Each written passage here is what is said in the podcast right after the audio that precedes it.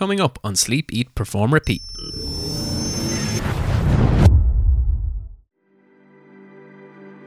When I was seventeen, my best friend took his own life. Didn't know he was struggling, had never really heard the term mental health referenced in any part of my life. After my best friend died, I went through my own struggle with pretty severe depression for years.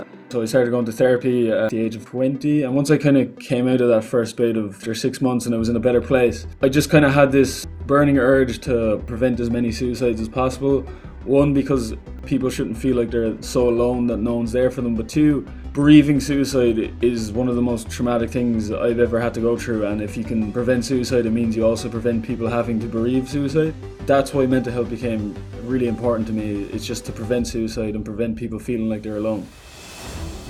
Hi, my name's Dara Fleming. I'm an author, poet and mental health activist. Uh, I have a new book on mental health called Lonely Boy, coming out November twenty-fourth with Book Hub Publishing. Uh, if you want to find more details about what I do, you can visit thoughts two big dot I E. This is my episode with Sleep, Eat, Perform, Repeat. Welcome to Sleep, Eat, Perform, Repeat with your hosts David Clancy and Ciarán Dunn. This is a podcast about high performance. What we are striving to achieve is to figure out what makes high-performing individuals tick, why they do what they do, and why they are successful. Enjoy a journey of stories, lessons, and learnings.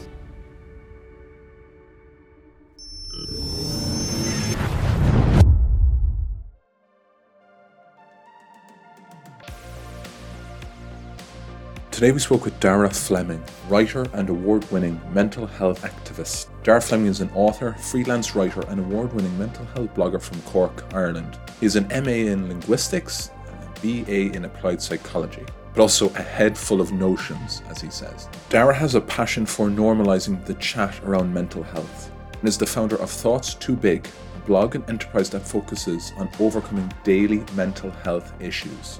Dara's debut in non-fiction, Lonely Boy, a collection of essays on mental health, arrives November twenty-fourth. Please support this work by buying a copy. Dara shared with us his traumatic personal story about why mental health is what he writes and speaks about, and also why that period paved the way for him to study the mind in university. He explained his current writer-in-residence role in Spain, and also what his writing process looks like. We unpacked where he finds inspiration for poetry, fiction, and non-fiction, what trains had to do with writing, some of his most popular blogs on mental health, and his charitable support for Pieta House, Crisis Helpline, and so forth. He explained the meaning behind his motto, be sound and drink water, and how to recognise if someone is struggling with their mental health. This was a powerful episode for us. Thanks, Dara.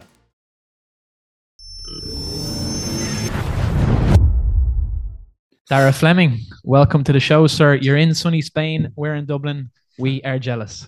Uh, thanks very much for having me on. Yeah, um, as we kind of talked about beforehand, in Olot, about two hours north of Barcelona, on a writer's residency. So, um, yeah, really grateful to be here and grateful to be on the podcast too. I really appreciate it. Of course. And and you were saying to us off air there, and it's really interesting. We're writer residency. For those listening, what's that all about? What does it mean?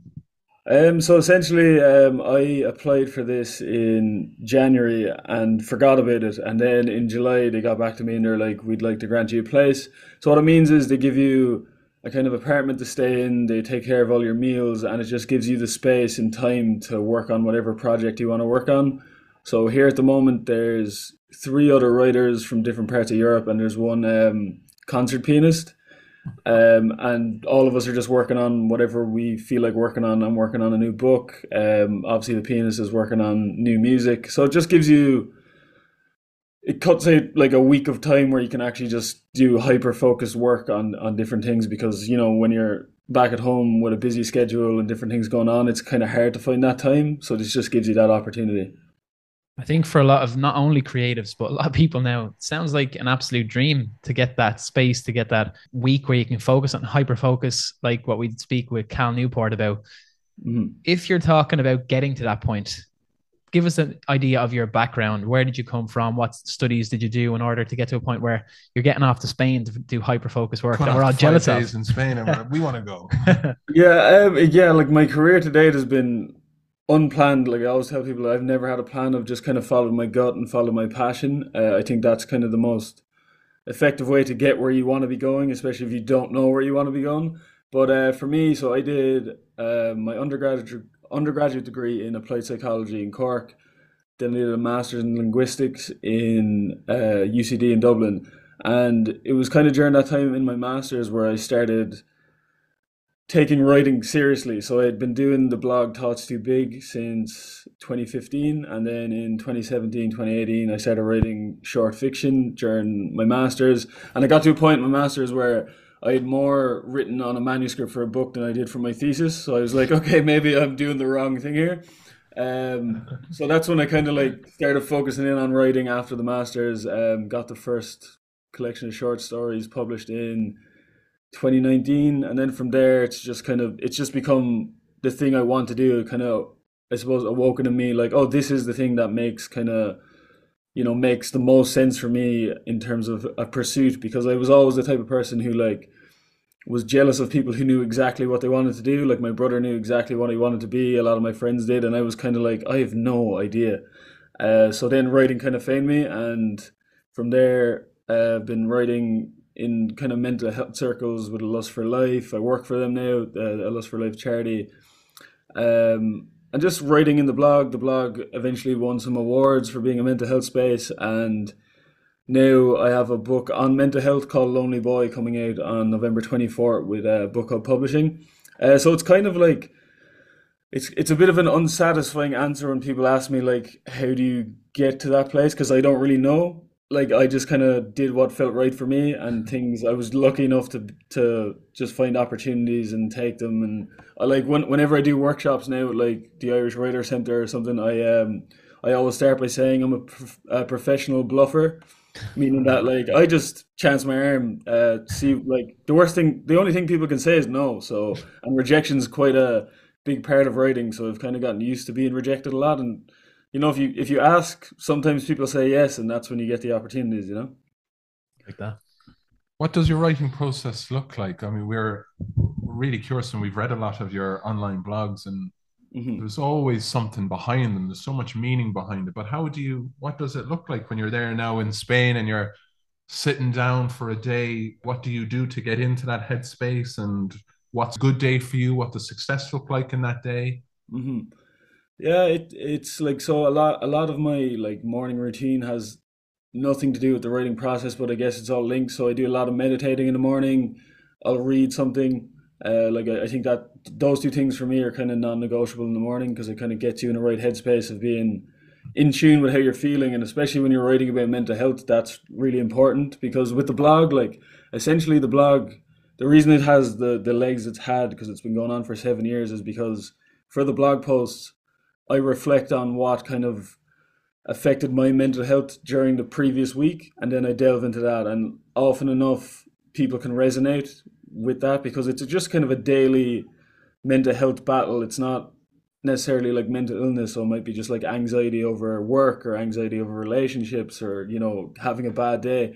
And it's just kind of tapping into your own your own experiences can draw out a lot of creative spark. So even like when I'm I'm writing short stories, like a lot of my own experiences will influence what I'm writing about. So it, it is a lot. I think as my career's gone on in writing, it's be, I've become aware that the better I know myself, the easier it is to write about things that resonate with people. Because when you know yourself better, you, you're just more authentic. Um, it doesn't become this kind of superficial, I'm only writing to write. It, it's more of a, I'm writing because I really want to delve into certain issues that like are minor right now, but could become bigger issues if they're not um, looked at and inspected. And so the, the writing process is a lot of self self-reflection initially.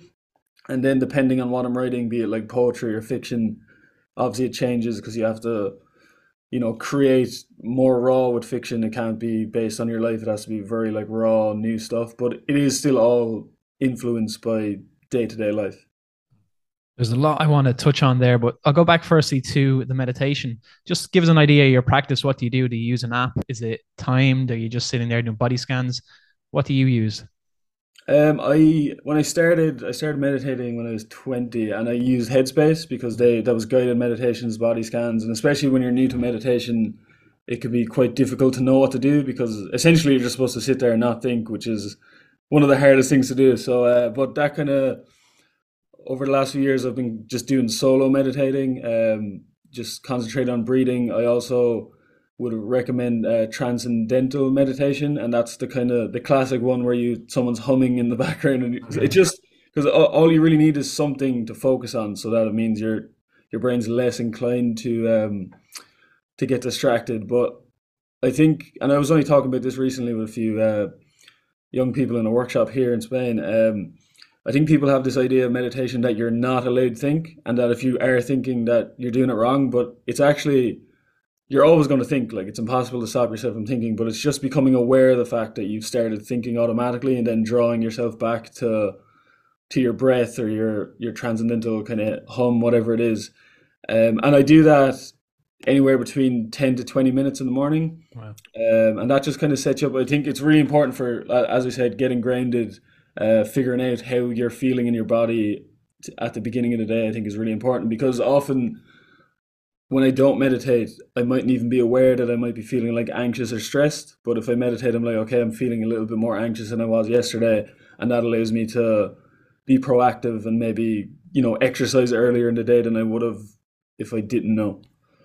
Yeah, it's definitely interesting. I think with meditation, we often think, oh yeah, when I do it, I'm meant to feel something. I'm meant to be much better. I'm mm-hmm. meant to be focused. But we often, we're not very sure about the outcomes until we've done a process of it. And then we notice things like, I'm aware of my anxiety more so now, and that must be yeah. a result of the meditation.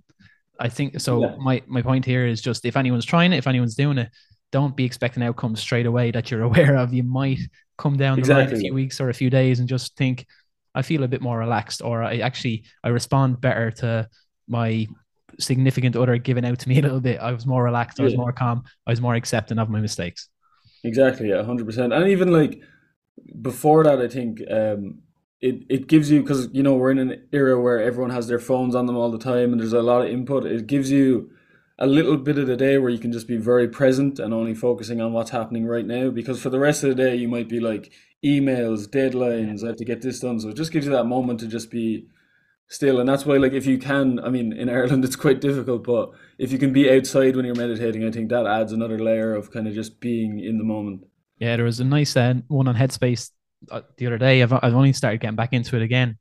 Um, and he said, don't think of this as a chore that you have to do your meditation now. Think of it as, this is ten minutes of your time that you get to spend just relaxing. You just yeah. get to sit there. You just get to observe thoughts as they go.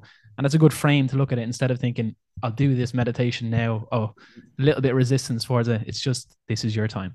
Exactly. Yeah, that's great. one hundred percent. Yeah. So why mental health, Dara? Like, obviously you've won awards and there's a book coming and blogging for a long time.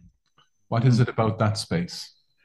Um, well, it, it is a very personal story, which is one I'm happy to share. Um, When I was seventeen, my best friend took his own life, uh, and he, he was eighteen at the time, and didn't know anything about it, uh, didn't know he was struggling, had never really heard the term mental health referenced in any part of my life. It didn't really come up in school, it wasn't really in the kind of mainstream media, uh, which is completely different now, like ten years later. I mean, everyone's talking about it, and it's far more accepting a place. So my introduction to mental health was quite, quite a tragic one, quite a damaging one. You know, I, after my best friend died, I went through my own kind of struggle with pretty severe depression for years. And one, once I came out of that, like, so I started going to therapy uh, at the age of twenty. And once I kind of came out of that first bit of therapy after six months and I was in a better place, I just kind of had this burning urge to, I, I guess, like the, the, the very rudimental thing about the men, me and mental health is I just want to prevent as many suicides as possible. One, because, you know, people shouldn't feel like they're so alone that no one's there for them. But two, grieving suicide is one of the most traumatic things I've ever had to go through. And if you can prevent suicide, it means you also prevent people having to bereave suicide. So that's kind of the, the genesis of why mental health became important to me. Uh, and why it always will be, is because Herbie, you know, passed when he, he needn't have, if he if we had talked openly and made mental health a normal conversation, then maybe he could have come up to me or come up to a parent or a teacher and been like, hey, look, I'm struggling, I need help. But he, he felt like he couldn't, because, you know, there's the added layer of being a young man and men struggling with talking about their mental health. Um, so he felt like he couldn't, and as a result, he died. So that's why mental health became really important to me. It's just to prevent suicide and prevent people feeling like they're alone. Looking back and going, you're probably in psychology at the time. Yeah. When you went into psychology, was that a result, do you think, of what you'd been through? Was it something that led on? You wanted to learn more about the mind?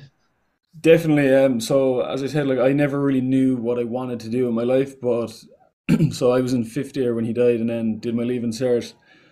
And I, you know, you're filling out the C E O, and I didn't have a clue what I wanted to do, but psychology I was kind of drawn to, again, for the mental health aspect, to learn more about like what goes wrong when someone gets depressed or suicidal or has an anxiety disorder.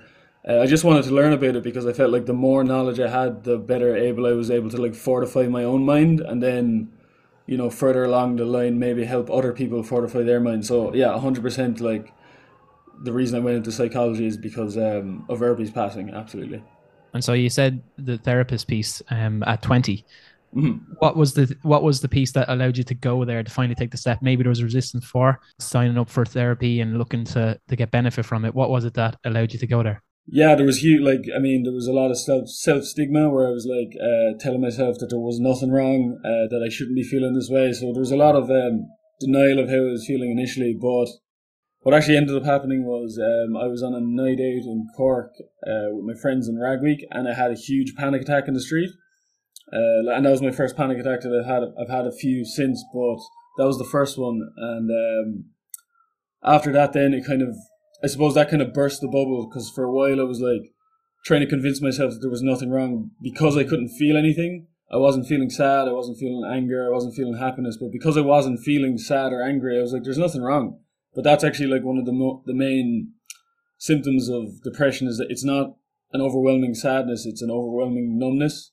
But you can kind of cope with that because, you know, when you don't feel anything, you don't feel bad. Uh, but after the panic attack, it kind of all, you know, there's a lot of reflection, and I was like, Jesus, there's something seriously wrong, because I was just doing all these things to distract myself from the fact that my mental health was in total disrepair. So after the panic attack, I talked to some of my, um, you know, the people in my course, and it was a good space to have friends in because they were all aware of mental health because they were in psychology. So there was no stigma with them. I was like, I think I might need to go to therapy. And they're like, yeah, we all go. You can sign up here in college. There's absolutely, like, there was no, it was just a very normal conversation.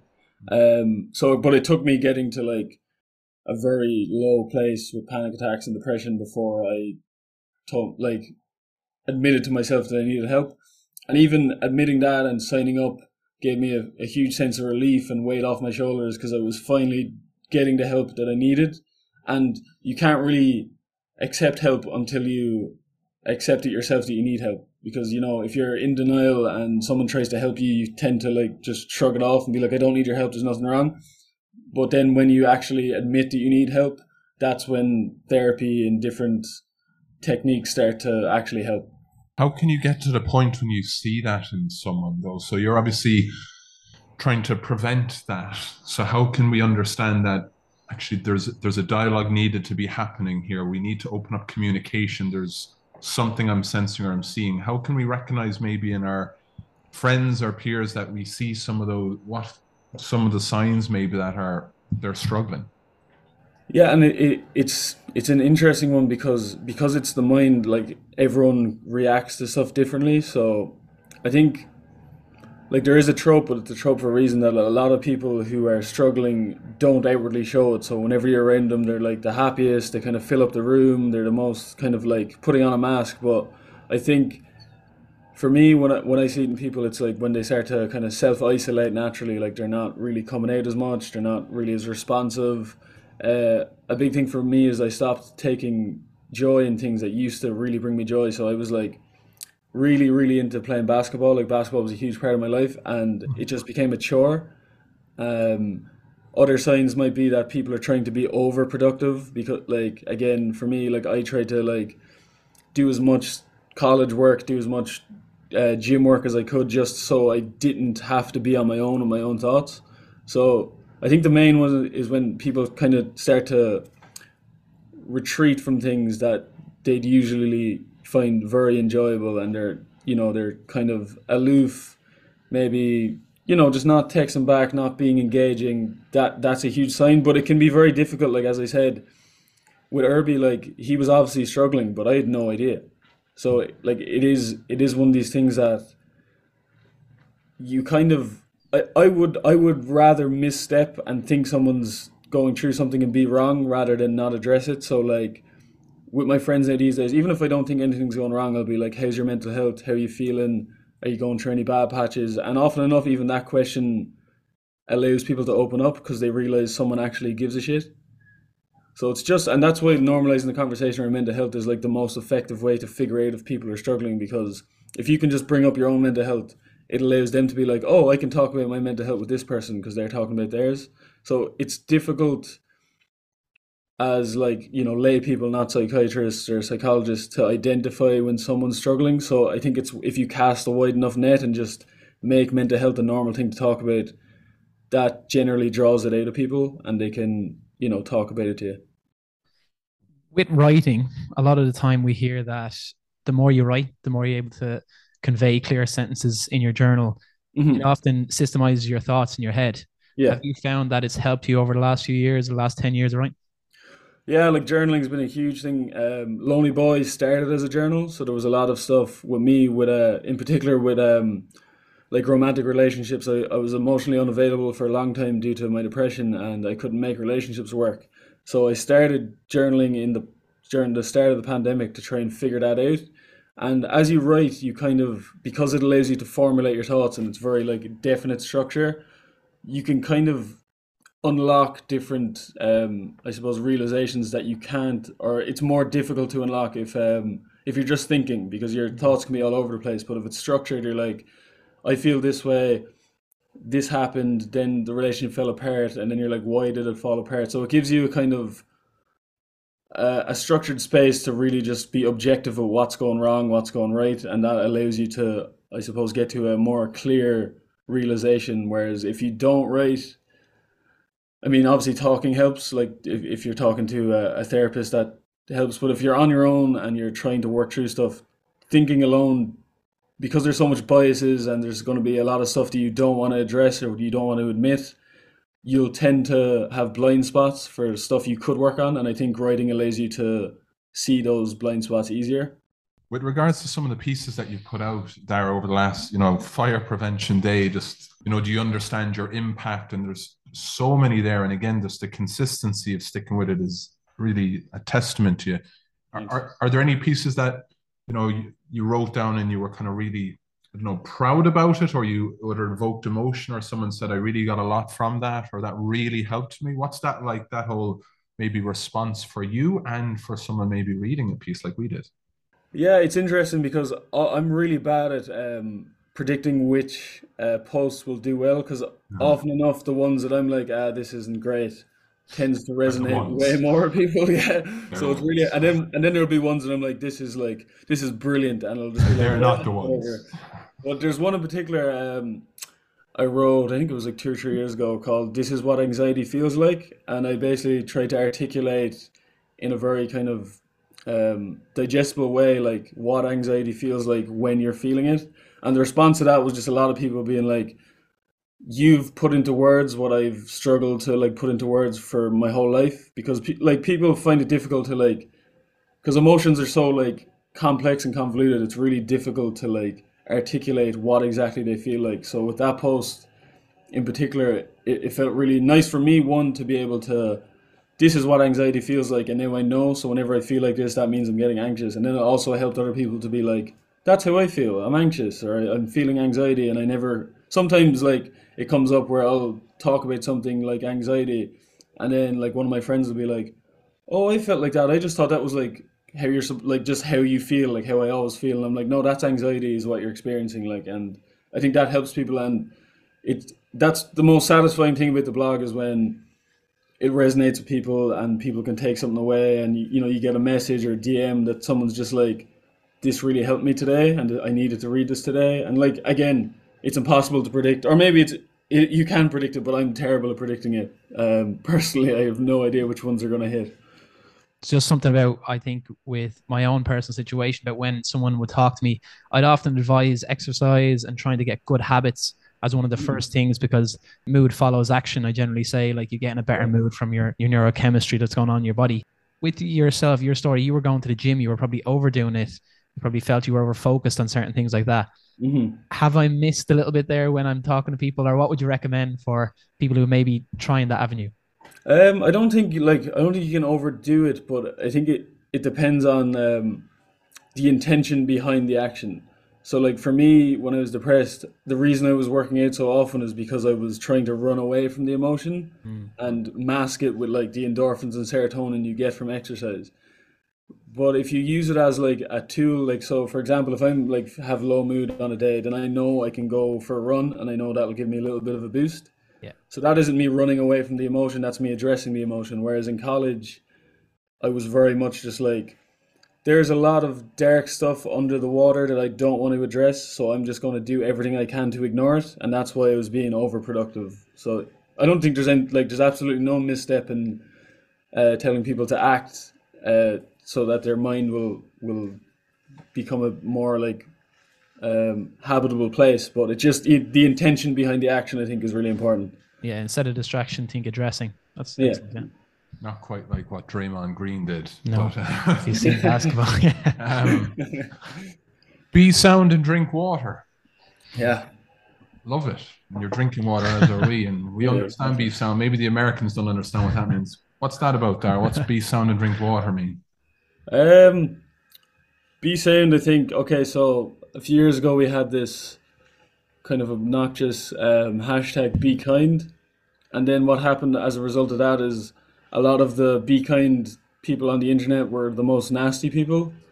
Um, I, I found that like they could be the most, you know, trolling or most aggressive online.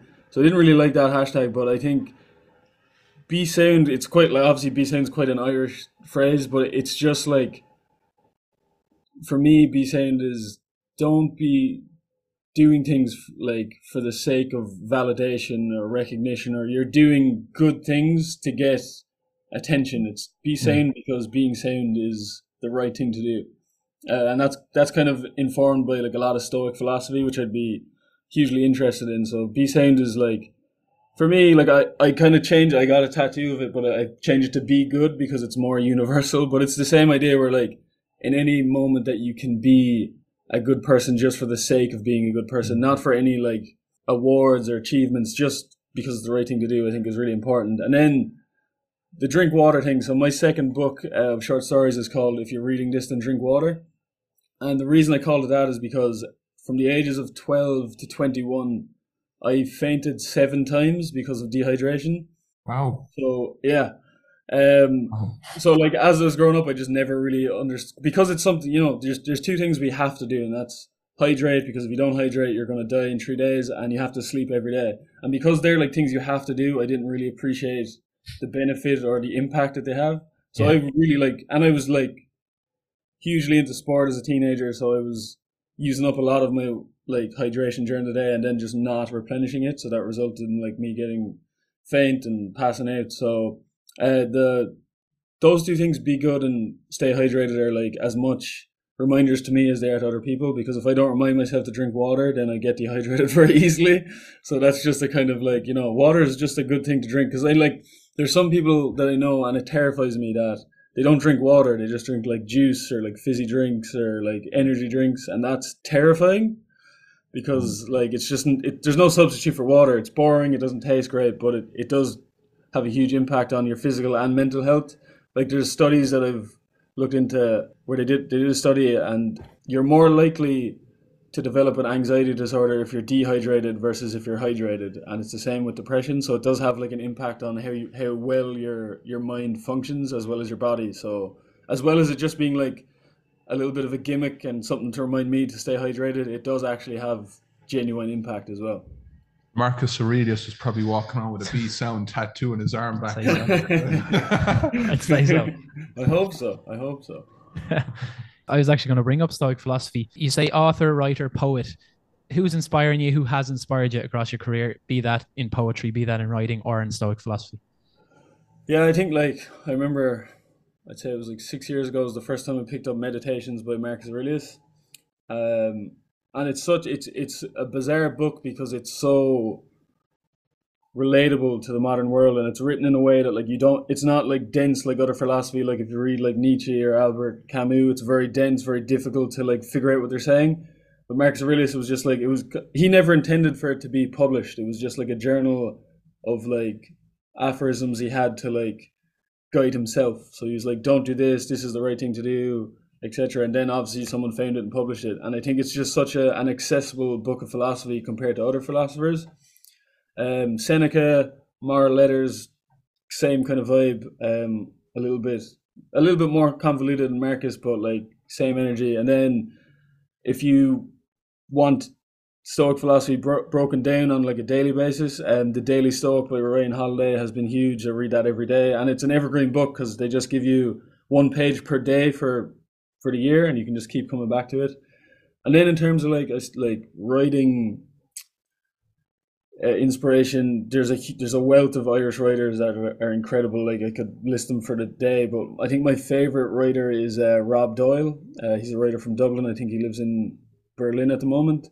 Uh, just because, like, when I read his book Threshold, and what resonated with me is that it was so raw and so honest, and he was being honest about like the not so nice parts of himself as well, like when he was being an asshole or when he was being, you know, maybe misogynistic or whatever it is. But he was just being really honest, and that really struck me, that like there's no point in writing anything unless you're going to be very honest. And I took I took a lot of that into Lonely Boy, because the Lonely Boy is addressing like my own mental health, but it's also addressing my role in my mental health becoming bad. And for a lot of my early twenties, you know, especially in terms of relationships, I was just kind of acting the dick and just not giving people the respect they deserve because my mental health was in a very bad place. And I think that honesty really resonates with people, and because it would have been easy to write Lonely Boy and not and just made myself look good, but that isn't the true story. Mm. Uh, and therefore, to me, it's just not worth writing if you're not going to be honest about it, you know?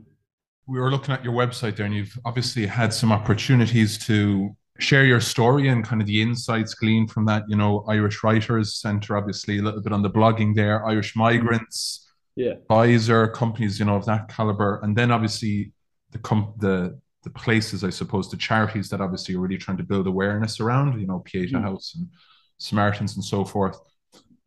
What what's what's the future look like for you? You've got your book coming out, Dara. You know, what's what's going on in the next kind of three, four, five months for you? Um, yeah, so the book comes out the end of next month, and then like I suppose the the next few months depend on how the book. No plan. Written. I know. Sorry, asterisk. No plan. Right? Yeah, yeah. No, no plan, but it, uh, it depends on how the book is received. Like I I work um with A Lust for Life, the mental health charity, anyway, so I'll continue to work with them. They're a brilliant space, uh, doing a lot for young people's mental health.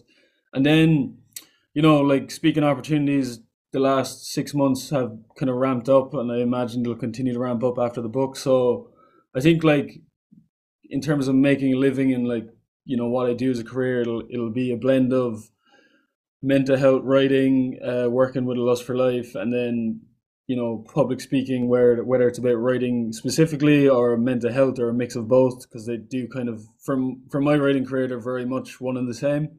So yeah, it's it's just kind of, as always, take every day as it comes and just do whatever feels right for me. Um, that's kind of the plan.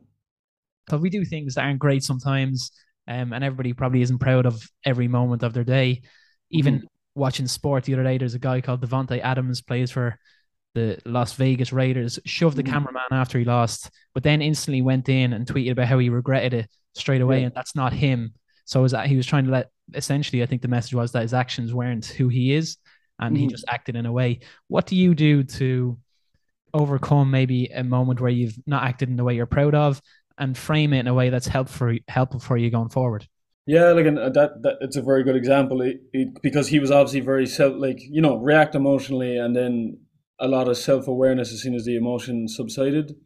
And I, I kind of touched on already, but becoming self-aware means you do have to know the good and bad parts about yourself, because I think we tend to naturally, like, we all know like our good aspects and what we're good at, but we tend to avoid thinking about the shitty parts of ourselves. Like, so for me, one of the things, I'm not really good in the mornings. I can be very irritable, and if people come near me, I'm just like cranky or whatever. And for a long time I would have like not address that, But now that I address it in the morning, there's more effort to, to, I suppose, be more tolerant of people and be more understanding that, like, some people do want to talk in the morning. And that's only one small aspect. But I think what's important is, like, and I, I think I have a blog on this as well. It's like, sometimes you're the villain, because it, there's this. So, like, no villain in history or in movies has ever thought they're the bad guy. They always think they're coming from the right place, think they're the hero of the story. And I think we all do that. So whenever we get in conflict with other people, we always naturally are like, I'm right, they're wrong, they're in the wrong. Like, I like my reasoning behind acting like this is just, but if someone else acted like this, I'd call them an asshole. Yeah. Uh, so I think we do kind of have a bias towards our own behavior, and it's becoming aware of that and realizing, like, sometimes you lash out and you are in the wrong, and that is true for everyone. And I like social media plays a bit of a role in this as well, because everyone only posts their, like, highlights and when they're feeling happy and when they're, like, doing good. But, like, real life isn't like that. Like, real life is sometimes you're a shithead, sometimes you're having a bad day, sometimes you do a bad thing, um and it's just being aware of that and trying to be aware of that in the moment, so that when you are having maybe a negative reaction to something, just being aware of, like, you can't take back words that you say, uh, you can't take back actions. And it's just, you know, you can apologize in the aftermath, but that that isn't as effective as not doing the bad thing in the first place. So it's it is just becoming self-aware, I think, is the the best way to deal with it. Where's your favorite place to write? That's my last question. You know, is is the train a good place to write poetry, right? And uh, yeah. What do you think? Like, is it the is it the coffee shop, or, or where, or maybe is it somewhere quiet and secluded away in a retreat in Spain? You know, what? Where's your happy space for writing? Uh, it I think it depends on the the medium. Like, so, poetry for me is very in the moment. Like, you'll just have a kind of an emotional connection to something, or you'll be reflecting on something. So, the reason train poems was fun is because, like, I was traveling around Europe and I had these, like, six hour train journeys that I could reflect on stuff, and that's why, you know, writing poetry there made sense. But if I'm writing nonfiction, I need to kind of be on my own and have no input, and just because it's very much like you're hammering out, like, autobiographical kind of what happened, when it happened. So that that is very much informed by, like, being on your own. But then uh, I find with writing fiction, um the inspiration comes from just living your own life. So whenever I've had, like, a, an idea for a story or a plot line, it hasn't come when I'm just sitting staring at a blank page. It's come when I'm having pints with my friends, or out for coffee, or out for a run. It never comes when you want it. So it's having that kind of versatility of, like, if I'm out with my friend and I have an idea for, like, a short story, then I just need to have, like, either my notebook or my phone, jot down the idea, and then come back to it, like, on a Sunday morning when I have, like, a bit of time to myself, and then start writing. So it always does come back to, like, being on your own to write stuff. But I think the inspiration comes from different places, and, like, ideas for nonfiction rarely come from real life, but ideas for fiction nearly always come from just interacting with people. Great stuff. And I was going to go to the signature question, last question of the show, but I thought, since we're talking about mental health and mm. we're talking about creating a space, how is your mental health today? It's good. Um, feeling, because I, I got here on Monday, and, like, the last few days I've been reflecting on, like, this opportunity is a, a very big privilege in my life, and I'm just feeling really grateful for it. And there's been different opportunities in the last few weeks with speaking and the book. So just, like, there's a lot of gratitude, and there's a lot to be grateful in, for in my life at the moment. And I think trying to find gratitude really does help mental health. So at the moment, it's easy to have good mental health because there's a lot to be grateful for. So at the moment, it's pretty good. Yeah. Excellent. And then we'll go on to the big one. What does high performance mean to you, Dara Fleming? High performance. Um, whenever I think of high performance, I always do think about athletic ability. Um, my brother is a extremely high performing athlete. He runs um, ultra marathons. So he just came fourth in the Kerryway Ultra, which is a two hundred kilometer race. Um, so for me, like that, like that would be the most obvious example and definition of high performance. It's doing things that other people can't do, and it's usually down usually down to just sheer willpower. Uh, everyone could possibly do it, but it's having the determination and dealing with a lot of pain and dealing with a lot of an internal voice to give up. Um, dealing with that and still doing the thing is what high performance is to me, I think. Very much as to what you're doing with your blog, right? I mean, you're dealing with pain and thinking and still putting it out there, not as very much as for you probably as an exercise, but also for everyone else. So mm. that's how we would define it in this one. So um, appreciate it. Thank you. Uh, for sure. Dara, thanks very much for your, for your time. We are grateful, and for, for opening up and sharing your story, and just keep doing it. We're looking forward to reading the book. And thanks for having me on, guys. Um, yeah. Love the podcast. I know I'm really grateful to be on, and thanks for asking me. Thank you for listening to today's episode of Sleep, Eat, Perform, Repeat, a story of high performance. This was brought to you by Howora, a whole person wellbeing company founded and run from Dublin, Ireland. Find out more at howora life dot com, spelt H A U O R A life dot com. Please rate, review and share the podcast. Some people want it to happen, some wish it would happen, others make it happen. The GOAT, Michael Jordan.